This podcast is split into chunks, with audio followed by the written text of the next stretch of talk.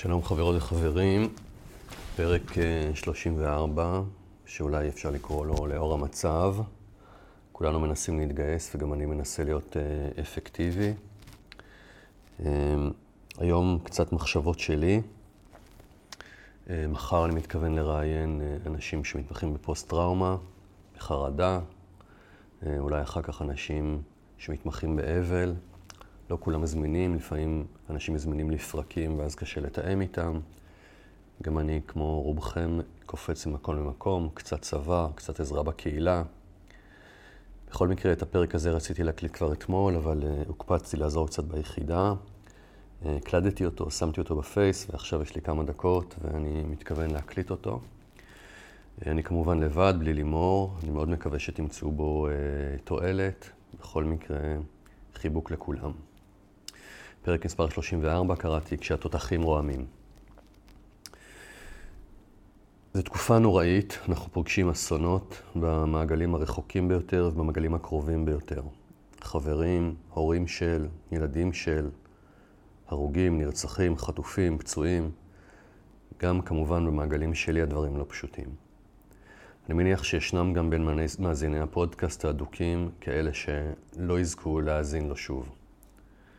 אסונות נוראים והסוף עוד רחוק. קל מאוד להיתפס לייאוש לאור גודל הפגיעה ותחושת אובדן האמון במערכות שאמורות היו לנווט את חיינו כך שלא יגיעו לנקודה הזו. גם אובדן האמון באלו שלא הצליחו למנוע את האירועים ולטפל בהם במהירות. אבל אנחנו במערכה צבאית. אבל כולנו גם במערכה מורלית, תודעתית. ואני, למרות המהות הלוחמת שלי, נמצא כאן כדי לדבר על המערכה המורלית. אנחנו במלחמה. מלחמה שנכפתה עלינו ושהתחילה בפגיעה אנושה. סוג של הפסד. הלב שלנו נשבר מהבשורות ומהמראות הקשים, והדם רותח מאכזריות התוקפים. אני פוגש אנשים כואבים, אנשים בחרדה, חוסר אונים, כעס, אדישות, ייאוש. ואני גם פוגש אנשים נמרצים, חדורי מוטיבציה, מלאי עשייה ואופטימיים. שני סוגי האנשים, חשוב להגיד, כואבים, כואבים מאוד. שניהם ראו דברים שמוטב לו לאדם שלא יראה בימי חייו. שניהם איבדו את היקר להם. את היקר להם מכל. ההבדל הזה בגישות הוא קריטי בחיים הרגילים שלנו, והוא חזות הכל בזמן מלחמה. הראשון מפסיד מלחמות, השני מנצח אותן. נפש אופטימית היא נפש יוזמת, נלחמת, המדביקה את הנפשות שלצידה ברוח לחימה, המתורגמת לכוח ובסוף להכרעה.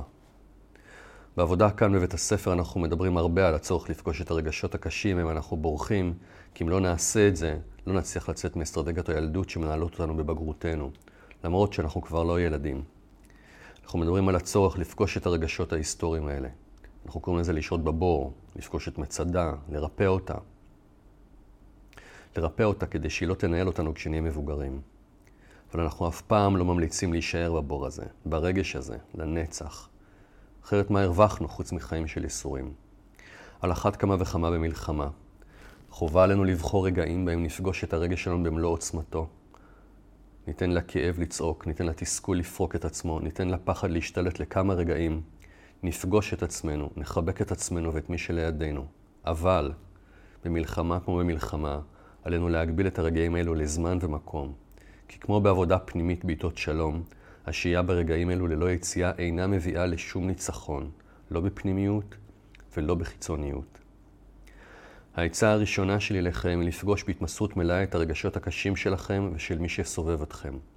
לתת להם יחס מלא ועמוק, אבל להגביל אותם בזמן, ומיד אחר כך לקום, לנער את האבק ולהמשיך לנוע, להמשיך לפעול. מה עוד מבדיל בין אלו שבינינו ששוקעים ברגשות שלהם לבין אלו שממשיכים לפעול ולהנהיג? יש קשר הדוק בין תודעה למציאות. תודעה בורת מציאות, אבל גם מציאות בורת תודעה. בחרו בתבונה לאיזה תוכן אתם נחשפים ומה השפעתו. מה הערך האמיתי של המידע שאתם צורכים? לראות חדשות 4 פעמים ביום זה דבר בעל ערך אולי בתקופה כזו, כי זה עוזר לנו להגדיל את השליטה ולקבל החלטות מושכלות על ההתנהלות שלנו. לשבת מול המסך שעות על גבי שעות ממוטט את התודעה, לא פחות. מעמיס עליה תוכן שאינה יכולה להכיל, ובוודאי שאינה יכולה להשפיע עליו. זו אסטרטגיה מושלמת לדמורליזציה ולבנייה של אין אונים נרכש. שני כוחות שמובילים בסופו של יום לתבוסה במערכה. ההצעה השנייה שלי אליכם היא להגביל את צריכת התכנים. זה נכון שיש מחשבה וצורך שאם נדע מה קורה זה יעזור. זה יקטין לכאורה את אובדן השליטה, את החרדה. אבל ההפך הוא הנכון. צריכת מידע לא פרופורציונלית שלא מובילה לפעולה, וזה הדגש, היא מתכון לאסון רגשי. ואם יש סביבכם אנשים אחרים שצורכים ושוקעים, פשוט תעצרו אותם, באהבה, אבל בנחישות. תחסמו ערוצים, תמחקו טיקטוקים, קבו קצת את הטלוויזיה. הדרך הטובה ביותר לשמור על מורל גבוה היא פעולה.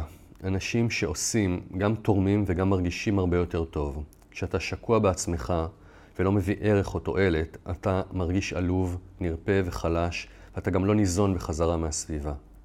פעולה לטובת האחר היא הדרך האפקטיבית ביותר לשמר אנרגיה גבוהה, תחושת ערך ואופטימיות. ההצעה השלישית שלי, ואולי החשובה ביותר שיש לי לתת לכם אחרי כמה ימים של התבוננות ועבודה עם אנשים, היא לקום בבוקר ולראות מה הפעולות שאתם עושים שמביאות תועלת לסביבה הקרובה שלכם ולמעגלים הרחוקים יותר. קומו כל בוקר ותעשו רשימה. אתם מיד תרגישו יותר טוב. אין תרופה חזקה יותר מתרומה לקהילה. בימים אלו עולה אחת כמה וכמה. אל תחשבו במונחים של איך אני פותר את הבעיות הגדולות. לכל אחד מאיתנו יש נושאים שמדאיגים אותו. לא על כל הנושאים האלה אנחנו יכולים להשפיע. סמנו את הנושאים שמדאיגים אתכם, אבל אין לכם יכולת להשפיע עליהם ותחליטו שאתם לא מתעסקים בהם. נקודה. למשל, אם אתם אדם מן השורה, אתם פחות יכולים להשפיע על האסטרטגיה הצבאית ומבצעי חילוץ. אז שחררו את עצמכם מהעיסוק שאין בו דבר חוץ מנזק עצמי, חרדה ומצוקה. בדקו על איזה מציאות אתם כן יכולים להשפיע, ושם תתכננו את היום שלכם. זה להיות בכך שיש לי זמן ואני יכול להשפיע על המורל, או שאני איש רכש שיכול לסייע ברכישת ציוד, או אפילו להקליט פרק בפודקאסט. הנושא הרביעי הוא סביבה. כבר דובר כאן בעבר ודובר גם בעתיד על הקשר בין מציאות לתודעה, וזה לא הזמן להעמיק. אבל כפי שאמרנו קודם, כמו שתודעה בוראת מציאות, כך גם מציאות בוראת תודעה וחוזר חלילה. כלומר, אם אתם רוצים לברוא מציאות טובה יותר, עליכם לצרוך מציאות טובה יותר. העצה הרביעית שלי לשים לב במה אתם מזינים את התודעה שלכם, מה הסביבה שמקיפה אתכם, על כמות וסוג המדיה כבר דיברנו, אבל שימו לב, האם אתם מוקפים בשיח מפלג או בשיח מאחד? האם אתם מוקפים בשיח אופטימי או בשיח פסימי?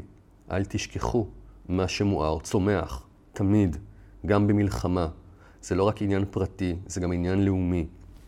לכן עליכם גם להפיץ מדיה שתומכת במה שאנחנו רוצים שיצמח. לא מדיה שמראה מה מעצבן אותנו, מה פוגע בנו או שורף אותנו מבפנים.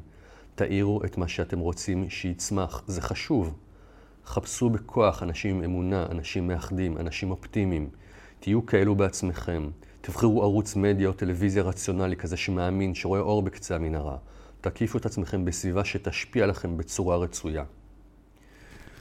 נקודה חמישית, כמה מילים על ילדים ונוער, שבאופן מוקצן וחריג רואים את בני גילם עוברים זוועות שאין לתאר, וכמו כל אדם אחר עושים את ההקשות והשלכות המודעות והלא מודעות אל עצמם.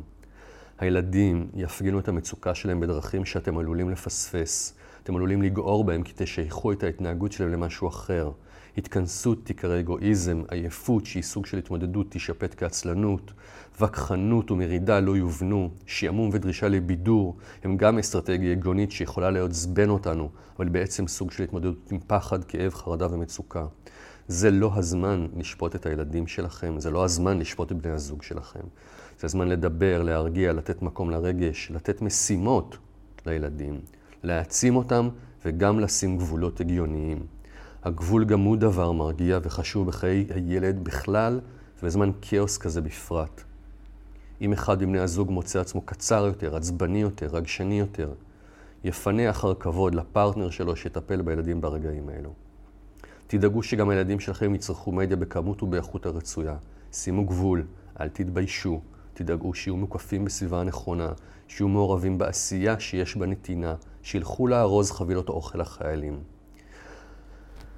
הייתי רוצה גם לדבר על איך עם ישראל הגיע לאן שהגיע, אבל נדמה לי שזה לא הזמן. יש לנו המון מה ללמוד כפרטים וכעם, ואם נעיז להאמין שאכן מערכת היחסים שיש לי מהעולם, הנה השתקפות מערכת היחסים שיש לי עם עצמי, כמו שאמרנו כל כך הרבה פעמים בסדנאות ובפודקאסט פה. אם אנחנו מאמינים או מוכנים להאמין שזה נכון כהורים, כבני זוג, כשכנים, אולי נהיה מוכנים להתבונן בזה גם במערכות יחסים בין קבוצות גדולות יותר.